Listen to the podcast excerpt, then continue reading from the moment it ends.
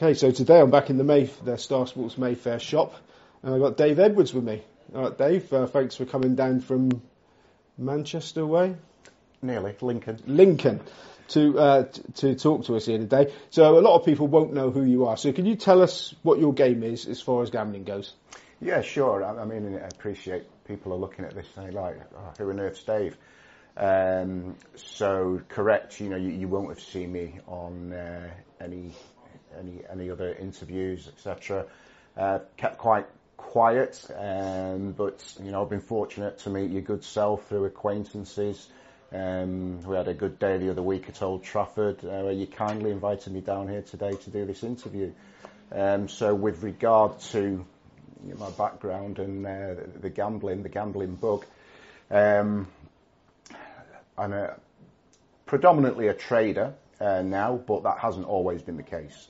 Um, I think when I started in the gambling probably over 30 years ago now, uh, them days you were an out and out punter. Uh, obviously there was there was no exchanges those days, so it was into your old bookmakers do a, a two from each section on the football coupon or a, a lucky 15. Um, and I always enjoyed a punt, and then with the the arrival of the the betting exchanges, um, became very interested in them, and you know my journey has led me to moving away from out and out punting more um, towards trading now. So I would say I'm predominantly a trader. I would say an 80-20 split of um, trading as opposed to outright bets. Okay, so as you're a trader, do you even sort of consider that gambling? Is there a risk to it? Of course, yeah. Um, I, I, think any any situation where you, you put in money down, um, not just you know sport exchange. You know, you can look at the financial markets. Um, one of the things I was thinking about on the on the train down today was the the situation years ago with the uh, Barings Bank, I think it was, um, and where that just got out of control. And of course, there's a risk.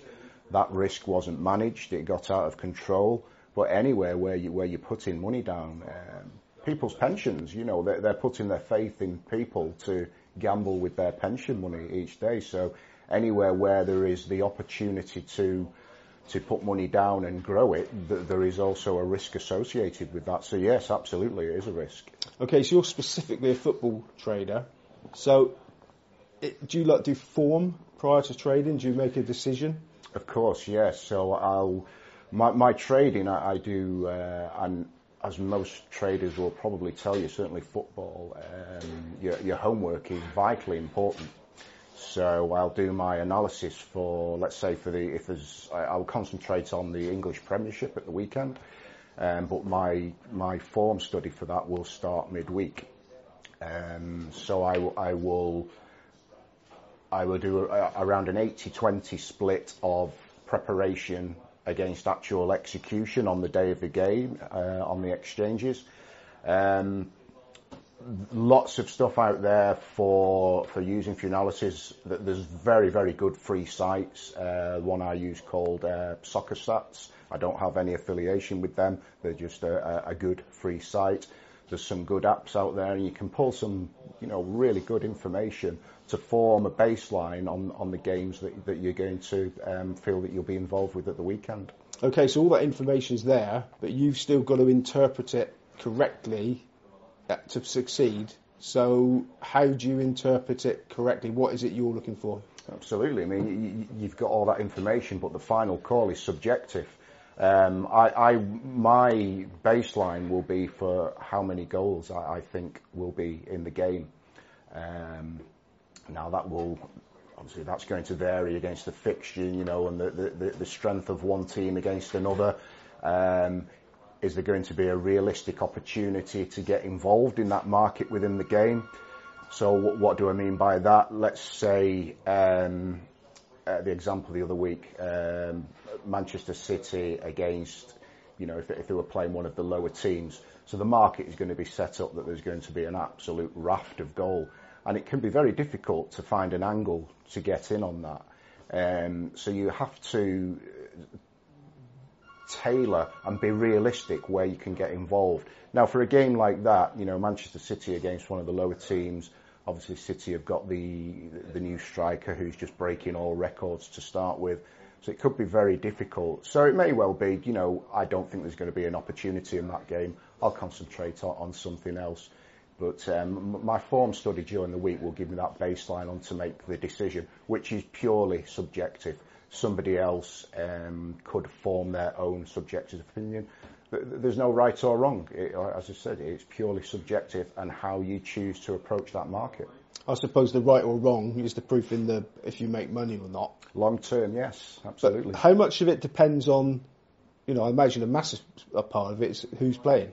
So do you have to wait for the team news before you make your final sort of decisions? Yes. So yeah, I'll form my baseline, and then of course that, that and when I look back, I will look at well, what players have been involved. You know, as a key strikers. We've just been talking about Manchester City, the new striker Haaland.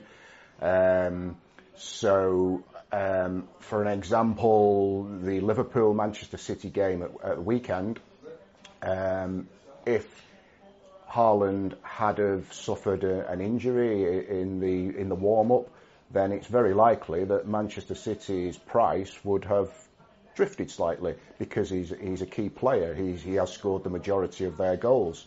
So yeah, t- team lineups, team news very important, and certainly for you can get an edge on the market pre-game. You know, with any news like that that comes out beforehand can and will have an effect on the market. Um, so, would you have a different strategy in mind with various lineups in mind? You think what who might play, who might not play? Would you have something just in case to save time? Um, again, it'd be on. So you, would look at so if if it's a big game, um, I don't want to keep using Manchester City. So let's say Arsenal against Liverpool, you'd expect them both to, you know, they put out their best teams and it's an important game. They're both hoping to be challenging for the title, so they'd want their best players. Um, if Arsenal or, or, Liverpool were playing one of the lower teams, um, you know, they may feel that Liverpool can say, right, well, we'll rest uh, Mo Salah or whomever it may be.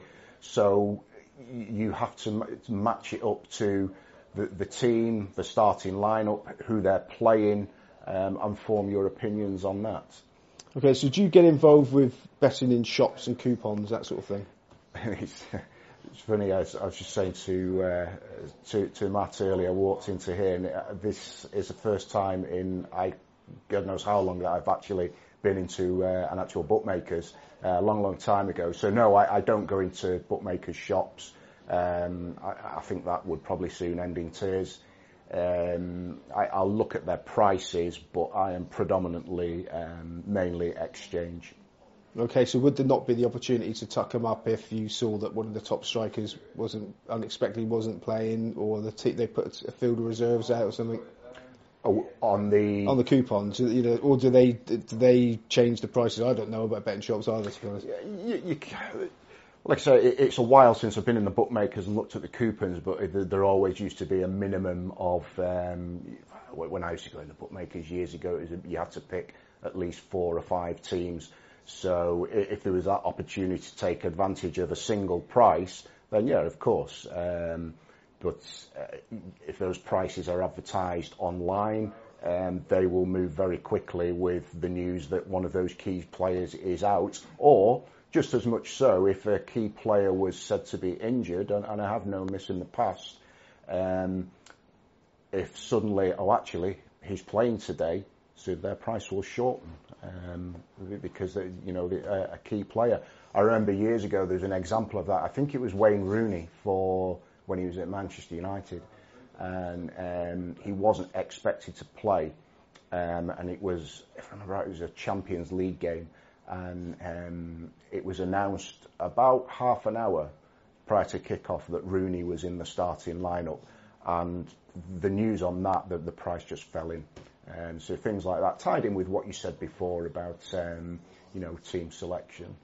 Okay, now people that bet on horse racing will tell you that all the mug money's gone and liquidity's down on the exchanges. Um, mm.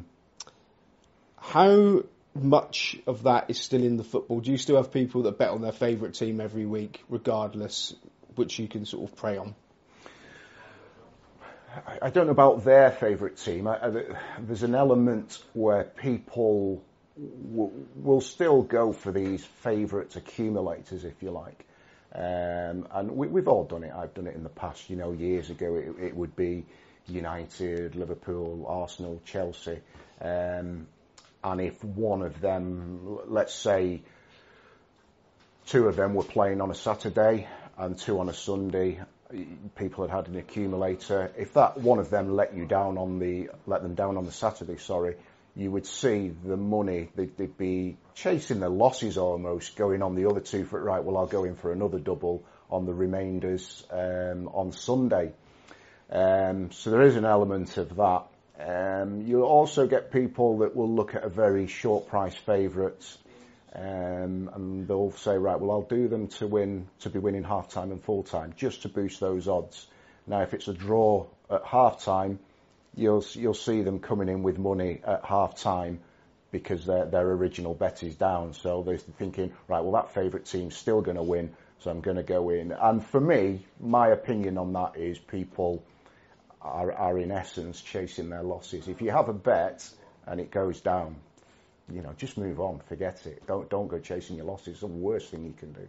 Now, would you price up in your head a match before it's priced up? Um, yes, so that's that's part of my analysis during the week. Is um, I have like a, a, match guide sheet, so I'll I'll put, come in with what I think the odds, my odds are, and then I will compare that to what the odds are available. Feel if there's value anywhere for an out and out bet um, ra- rather than a trade. Um, we've got so many different angles now for, for football games compared to years ago. You know, I, I remember going into betting shops years ago, and you'd have the, you'd pull the football coupon out of the rack, and that was it. You, you, you two from each section, or you one from each section, three draws, whatever it may be. You know, you, you look onto any any uh, betting site or the exchanges, the amount of markets are there now is, you know, is, is, almost it was unheard of years ago, um, and it's it's a matter of trawling through them, doing your homework on the analysis, trawling through those markets and seeing where you feel that, that, that there's, a, there's an edge. You know, most people who don't do that homework will just go into the game, um, you know, right, I'll go for, I'll have, I'll have City, Arsenal, Liverpool to win when there's far better options to, to find an edge on that. You know, it'd be very, very difficult to find a long-term winning edge on teams like that at the moment, um, and you've you've got to look deeper. Do you have like a mental or even physical checklist of things that you're looking for when you're pricing up? Yes, I'll. Uh, I said that that goes back to my, my checklist, which I do religiously. So I, I just follow uh, the same pattern every time that I'm pricing up a, a football game. Um, and from that, I, I, will just go and search for where, where I feel that, that, there's an edge. And can you tell us a bit about what that is? Um, the, the, main one for me is goals. Um, so I will come up with what I call my own goal line spread, whatever you wish to call it. Um, now I've been doing this for for years, probably about a decade now, um, and long term it has worked for me. Um, you need the discipline to make you know that that's going to be your niche. So um, for me, it was um, goals market, and then looking at the markets, the under over markets, and where I feel at what point in the game I could enter and you know have an edge on that market. Right, Dave. So just comparing what you do to um, comparing what you do to horse racing sort of people. They tell you you must watch as much horse racing as possible. Do you have to watch as much football as possible? Um, I, I, I, would say quality over quantity. I, actually, I, I, think you could you could fall foul to watching too much football. Certainly, in my situation, you know, uh, and people that have got a family will, will appreciate this. You know, you do not want to be sat in your study watching football 24/7. You know, when you've got a family downstairs, so you have to tailor it. Or certainly for me, I, I tailor it to um, the needs. You know, my family comes first and foremost. So um, I, I, one of the reasons why I, I concentrate purely on English Premier League football because it, it's uh, you know it's a nice amount of games where I can get the the quality um, figures from my study out of it. Whereas if I delved into the the Championship and then La Liga and Bundesliga, etc., I've, I've done it uh, in my early days, um, trying to trade everything that was on the TV, and you, you can fry your brain and you, you lose track because you haven't got that focus and concentration on you know the the, the one particular market. Um, you, you know, there's a few on the screens and you, you're looking and you just lose yourself.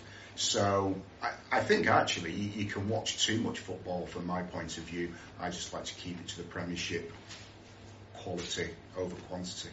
Okay, no, he, um, I was interested that you call outright bets fire and forget bets. Fire and forget bets, yes. So yeah, that's from my forces days. So um, so anybody, uh, including your good self, who's been in the forces, is probably familiar with that phase. Um, it's, well, it's, it's deemed from um, a store that was um, launched from an aircraft, um, and then the pilot had no say over it. It was fire and forget. He'd fire it and hope for the best, and that's what I um, that's what I call outright bets now.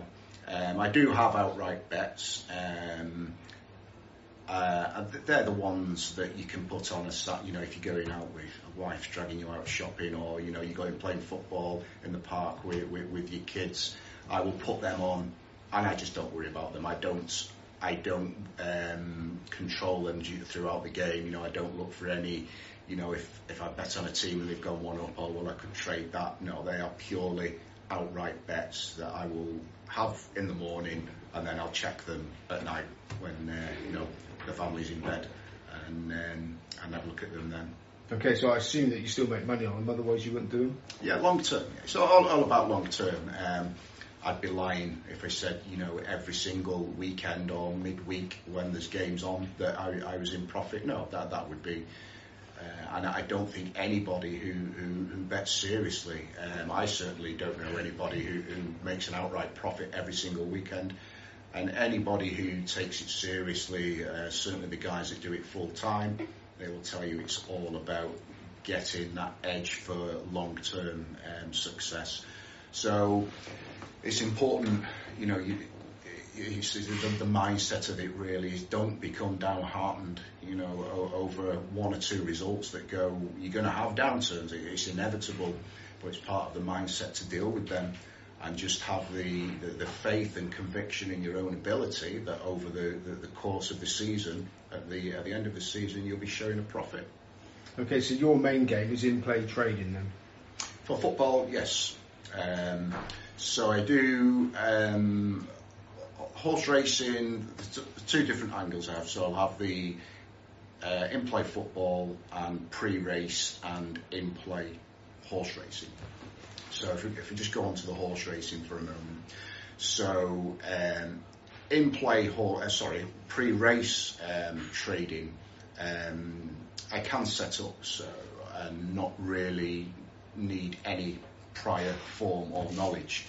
Um, so I set up, I, I, use a piece of software that's linked to Betfair, um, excellent piece of um, software in my opinion, um, Peter Webb's uh, BetAngel. Um, there's, there's different ones out there. Again, it's subjective to what works for you. I, have used Bet Angel from day one, worked perfectly. Previous interviewee, Peter Webb, I should add.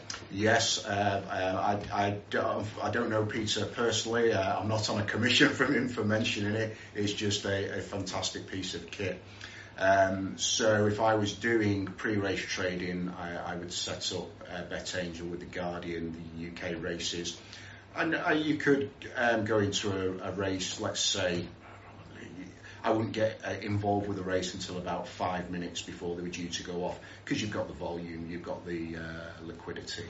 Um, so you, you, can look at the, you know, the graphs that uh, Betfair's own graphs or the ones on, on BetAngel that are a great aid to let you see where the market's been, where it's heading, where it could potentially head. Um, so I don't really do any prior form for that. Um, in play trading, so uh, again, another piece of um, software I use, and I don't wish to sound as though I'm uh, I'm plugging people's softwares here, but I, I use uh, Simon Walton's Proform. Uh, fantastic piece of kit. Another previous interviewee. Yeah, I, did. I, I've not, I've met Simon. It was a long time ago. Lovely, lovely guy. Um, fantastic piece of kit. Um, now, what I'll do is, if I'm doing in play, is I'll, I'll profile a race and a particular horse. Let's say if a horse has, let's say it's one of those almost horses. Um, you know, it just can't quite get there for a win, perhaps. You know, if it's been nailed on the line a few times. But what I'll look for is right. Well, if this horse, you know, tends to price drop significantly in play, then there may be an edge there. You know, to place a bet at the starting price or whatever price is available on the exchanges, let's say just before the off, and, and then trade that out in play. So that that would be uh, using using Proform. Um, and as I went back to, to say before, there's so many there's so many options now compared to years ago where it was just an outright put your money on and, and hope for the best. Um, I, I I can get quite not despondent, but when people say, "Oh, I, had this horse and it got nailed on the line," you know, I would have won this money. And like, well, if it got nailed on the line, then you shouldn't be in a position where you've not made any money. Um, because if it's got nailed on the line, then its price in play would have been, you know, it may have hit 1.01 or certainly sub 1.1. So for me, I would be like, well, I would be downhearted if I walked away from that race and hadn't won any money had it traded that low. Now, I'm, one of the things I was always sort of about betting was you've got to be consistent. So one of the problems is when a horse gets chinned on the line and it's traded 101 does it look like it's certain to win. So would you religiously put into lay at a certain price regardless if it's 25 lengths clear with half a furlong to go?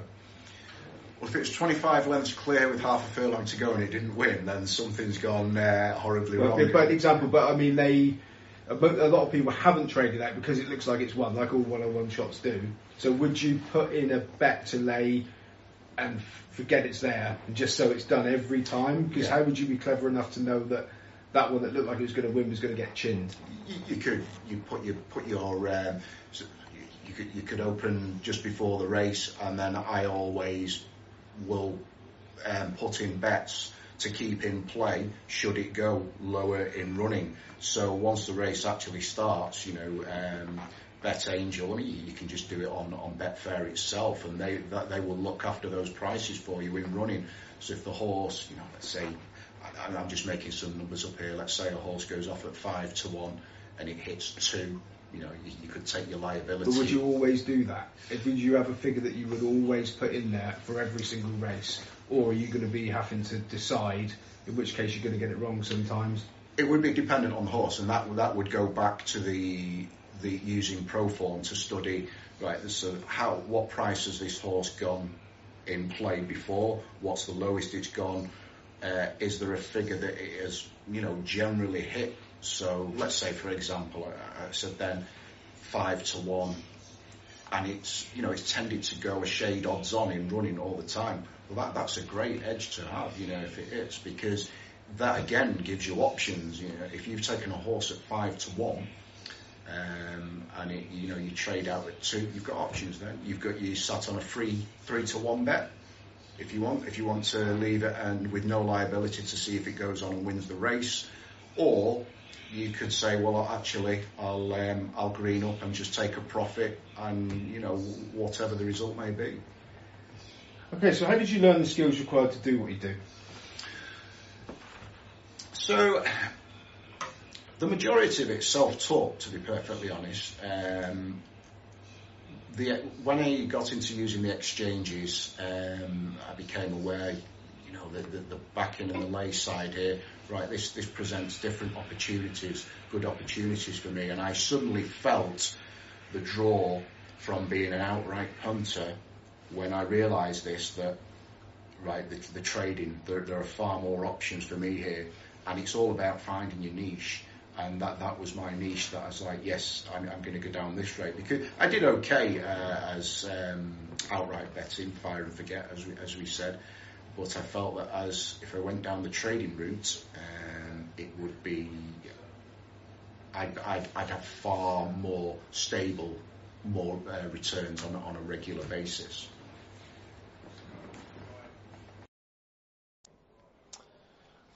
Right, Dave, in part three, I've spoken to lots of clever people over the course of these interviews, and a lot of them tell us how clever they are, and you can see that they they've made a lot of money doing what it is they do, but they don't actually tell us anything much apart from the fact that they're really clever.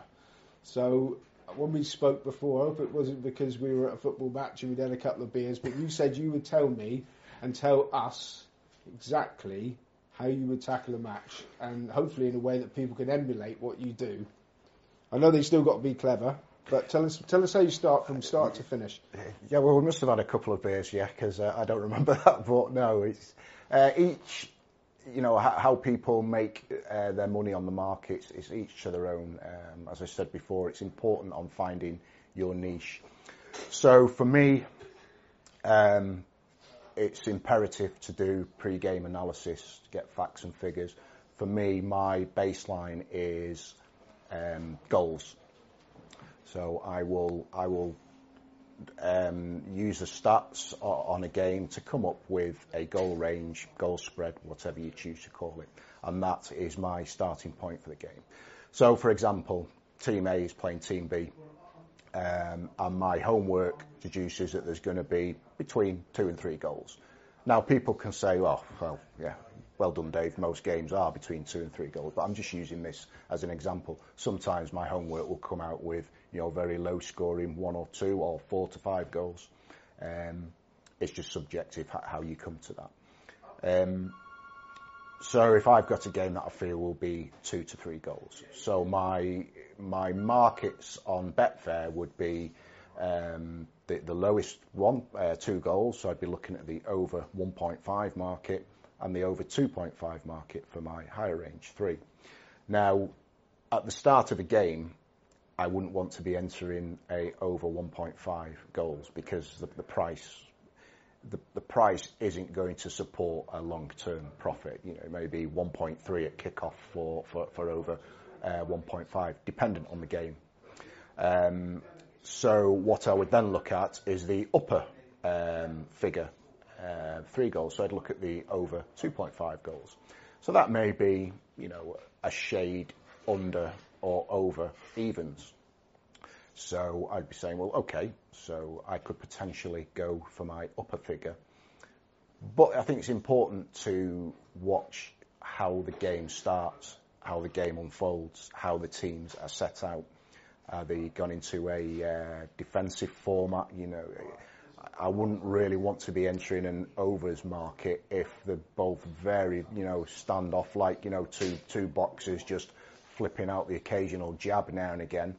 Um, if it's very cagey, then I would leave it because the longer it goes on you know goals, obviously you're going to get the better price.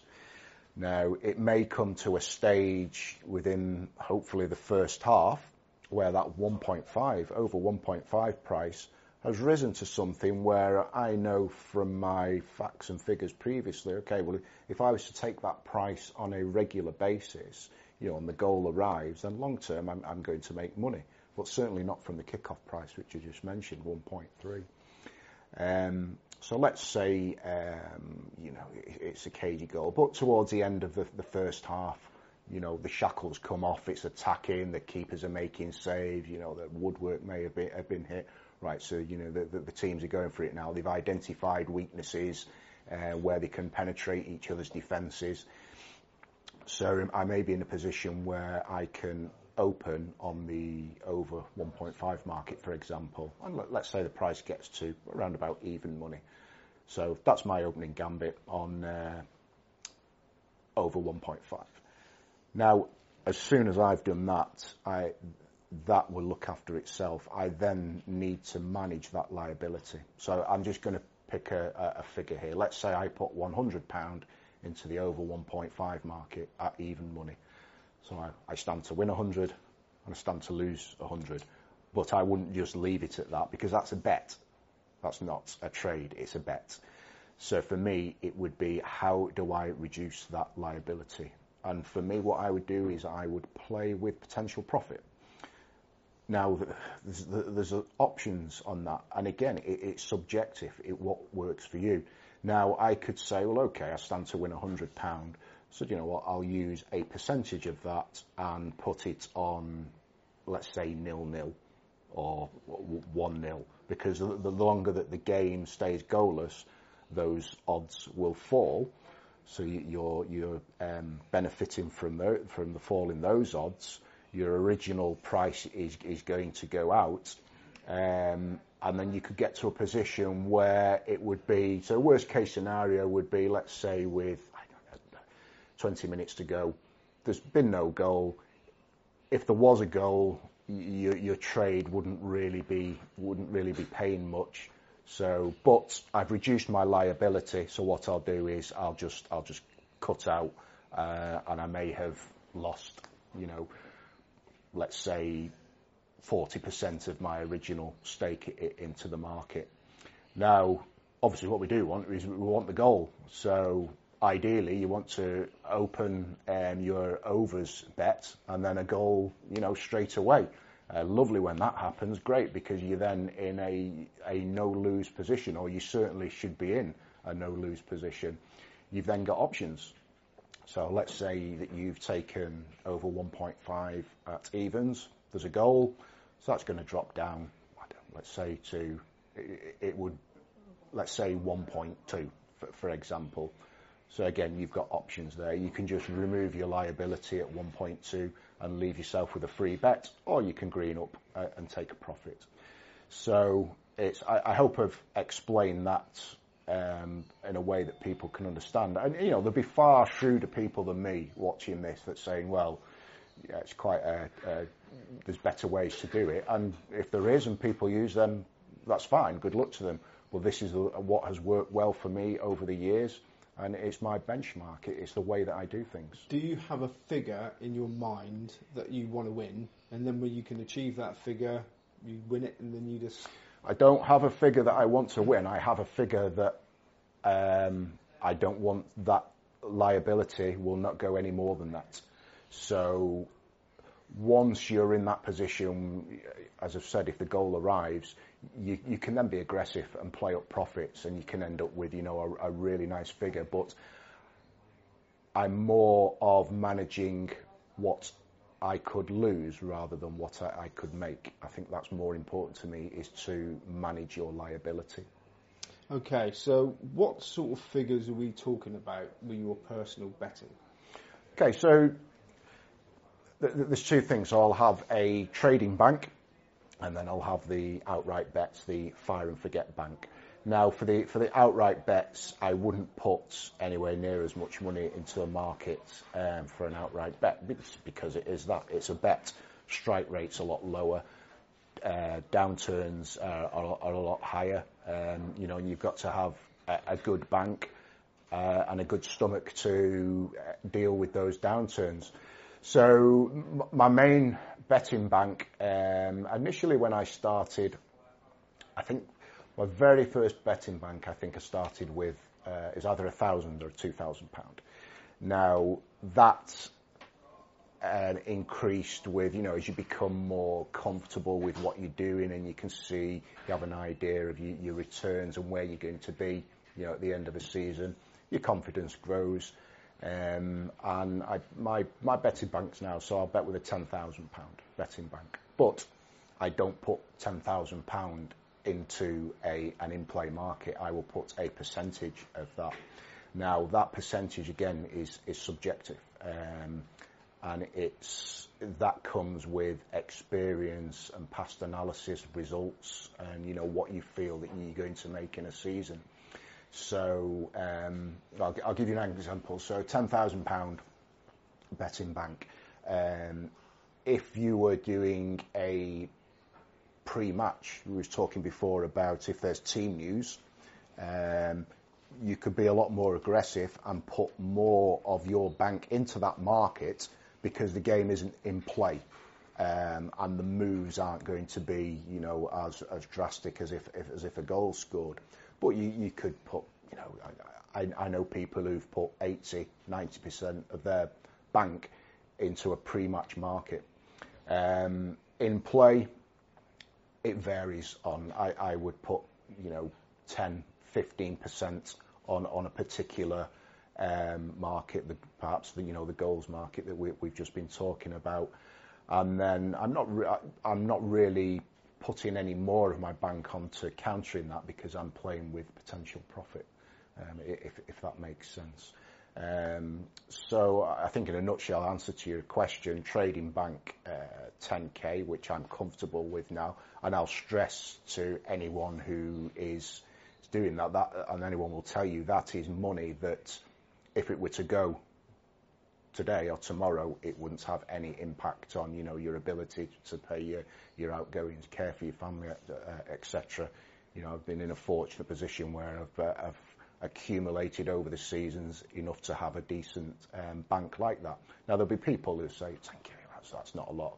People that will use far, far more than that, but you have to be comfortable with the bank and the money that you're putting in the market because if you feel if you've suddenly been used to trading with a £1,000 bank and then you were trading, let's say, a £50,000 bank, suddenly you're not going to be in control because you're going to be worried about the fact of the money that you're dealing with. It's all about building up gradually and that you're comfortable with uh, the money that you put in the market and the risk. Okay, so why? I mean, how long have you been making it pay? Um, to be honest, make it pay on a regular basis. Um, I would say, I'd say the last decade. Right. So why don't you do it for a living? Very good question. Um, so I, I, did think about doing it full time. Um, so my current job at the moment, um, the, the previous contract that I was on um, was coming to an end. Um, and I sat down with my wife and we talked about it and I said, look, you know, I feel that I could, I could make a go of this. And uh, you know, she, she's always supportive, but the, there's the worry that, um, you know, we, I, I still have a mortgage, I've got a family, and with the current climate, you know, the, the gambling review, which, you know, heaven knows when the outcome of that will be known and what, what it will entail. I don't think it will greatly affect exchange players, but I have a plan in place for when I will go um, full time. Um, but it's a good question because people will say, well, if, if, you're that good, why don't you do it full time? And the bottom line is, um, I'm fortunate that I'm in a job, a well-paid job that you know pr- provides for my family. And if that safety net was to be pulled away at the moment, with the air of uncertainty about what's happening, you know, with the industry, it's it's not the right time. There will be a right time for me. I've got a date in my head, and um, that that will be.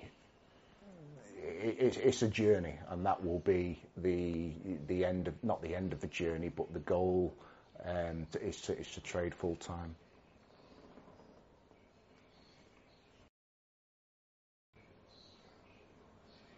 Okay, Dave. So um, we've talked about that. You know, you give us a good insight there. Give us a bit of an insight into you. So give us some background information. who, who is Dave Edwards? Okay, so um, if I can remember back all the years. Um, so originally from the, the, the northwest of, uh, of the country. Um, and I'm, I'm, trying to make this about how, how I led into gambling. So when I left school, um, as most people did back then, uh, or certainly the lads, you went and did an apprenticeship or joined the armed forces, whatever. Um, in fact, I'll tell you a story uh, about that at school. My, my old uh, physics teacher, I remember him, he, he stood up once and he announced to the class, to the, the guys in particular, he said, the, the guys will go one of three ways. He said there was some that will uh, leave and do engineering apprenticeships. There is some that will leave and go in the armed forces, and there's some who will go to jail.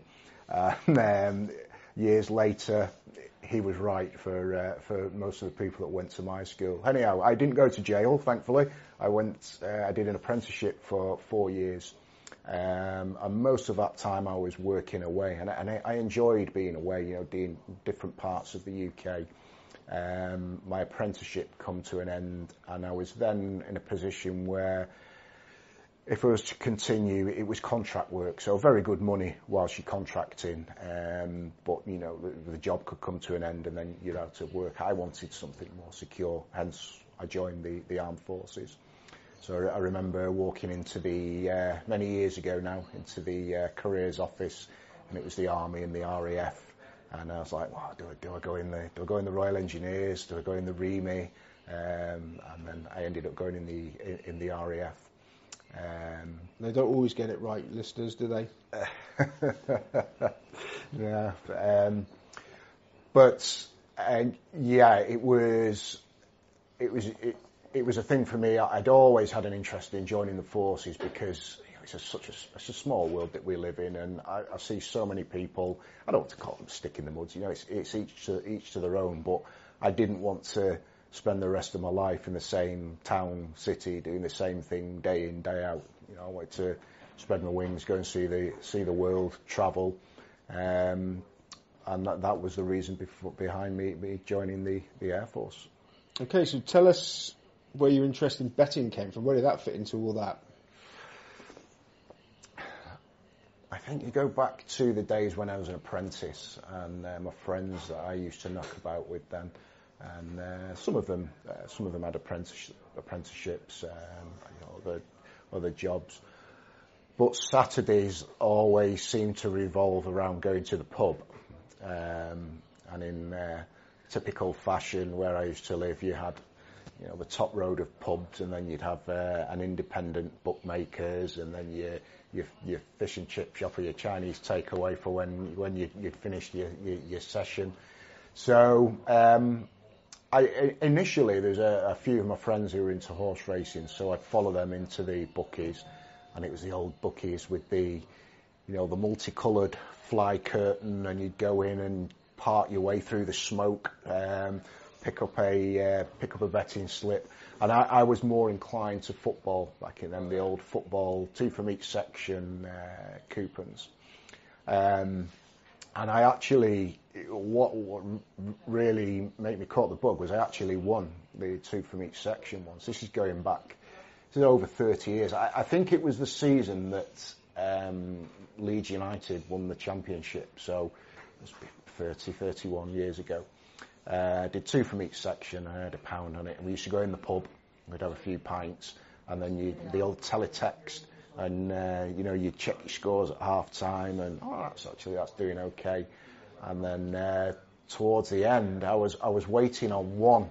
And I think I think it was Hartlepool um, and they were winning 1-0 but there was uh, an awful lot of uh, injury time. So it was just absolute torture. And you didn't have live pictures then. You were just watching on the teletext and it come up um, full time so again, I, I, was still an apprentice then, and I won. I think it was about twelve hundred pound, and that was a lot of money for me then. That was an awful lot of money. So, you know, I was a bit taken like, oh right, you know, I, I, I can make a go of this. And of course, you know, it's just a, a stroke of luck that I won that. But yeah, that's what hooked me and began me on my uh, on, on, my journey from gambling and up to where I am now with, with trading. Well, that's that's that journey the other journey, the RAF journey, led you to Afghanistan, mm. which is a little bit less rosy, I imagine. Yes, um, I mean, I, I, had a fantastic time in the Air Force. You know, I, I could sit here, you, you ex-forces yourself. You know, we, we, we, could share many tales, and I could have you in floods of tears of laughter or you know tears of sorrow. And you know, unfortunately, Afghanistan, um, some of the things that you see out there it, it, may, it really drives home how fortunate we are. Um, I did a four month tour out there. Um, so um, away from you know my wife, we, we hadn't been married that long at the time, uh, and we just moved out. I was actually based in Cyprus at the time, so um, out to Cyprus and then back to the UK to go to Afghanistan for four months. Um, real valuable valuable time of my life. You know, something obviously I, I would never forget. Um, and it it just made me realise how fortunate we are. You know, some of the things in the Western world, or certainly this country, that we grumble about. You know, we don't know how lucky we are. We, we really don't. Um, seeing some heartbreaking things. Um, it, it affected me in the way that when I came home, I used to get quite, not annoyed, but people would complain about what I would call niff-naff and trivia, or oh, my car's broke or something like that. And like, you know, go a few thousand miles that way, and there's people who have got real problems.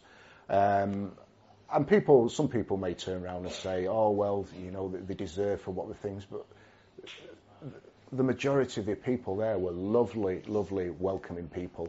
They had nothing, and yet when we were out on the streets, they'd come up and you know, even if it was a sweet or something, that's all they had, and they, and they were offering it to you. They were such nice people, and they were so glad of our help. Obviously, you had there was the element who you know weren't too happy that we were there and uh, you know up to no good, but um, it, it was a yeah, an important. It, it, changed my mindset on a lot of things being out there, and I, I, think it may be difficult for people to understand, you know, who've never been in the forces and never been in that situation.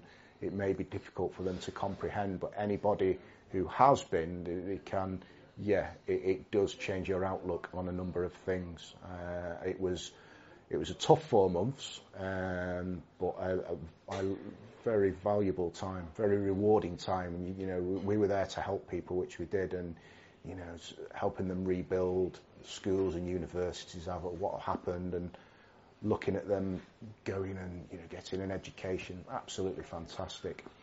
And then, you know, recently when you see what's happened, um, it, you know, almost back to square one.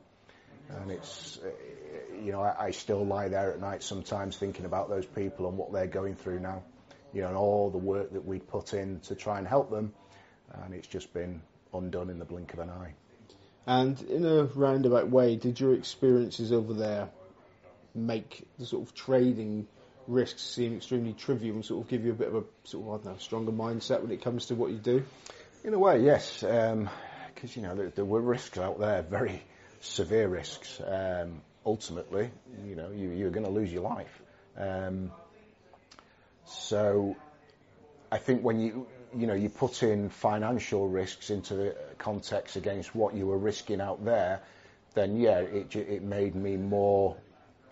You put things into pers- perspective. Well, you know, this is nothing like what I went through there. That was a completely different um, element of risk.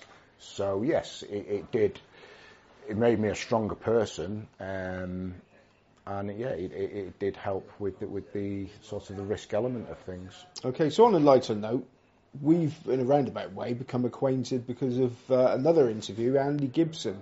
Andy, professional yes. punter, the enigma yeah. that is yeah. Andy Gibson. Um, how did you get involved with Andy? Yeah, so Andy's uh, well, I'm, I'm pleased to say Andy's a good friend of mine now. So um, I think a few years ago, Andy was reaching out and he wanted, uh, you know, a, a group of uh, fellow racing enthusiasts, friends, if you like, um, to put a few quid into a pot um, to get uh, two or three horses, which we did.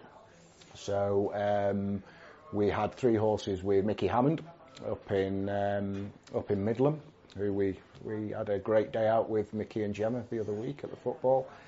Um, and I just got to know Andy, you know, several stable visits. Um, every time we go up there, absolutely great day, lovely people at, at, at Middleham. Got to know Andy, um, Andy well, and yeah, we, we, we've, we've become good friends. Uh, you know, we exchange ideas. Uh, Andy from, from more from a, a, an outright the fire and forget bets, if you like, but on, on the national hunt racing, and he, he is Mr. National Hunt Racing. You know, uh, what Andy doesn't know about it. It just it just doesn't exist. He's, you know, the, the, the ultimate professional, if you like, when it comes to that. And I know. I know how hard he works and the hours that he, he puts in. You know, I'll speak to him at a, a weekend, and uh, you know he's still at his desk at some unearthly hours where most of us are sat downstairs having a beer.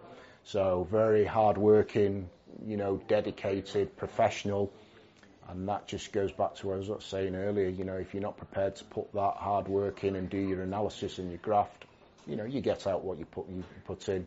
And he's successful because he works very, very hard at what he does.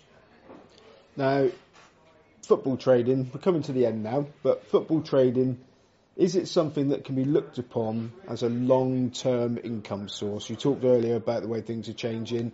Do you think there's a lot of long le- levity in football trading?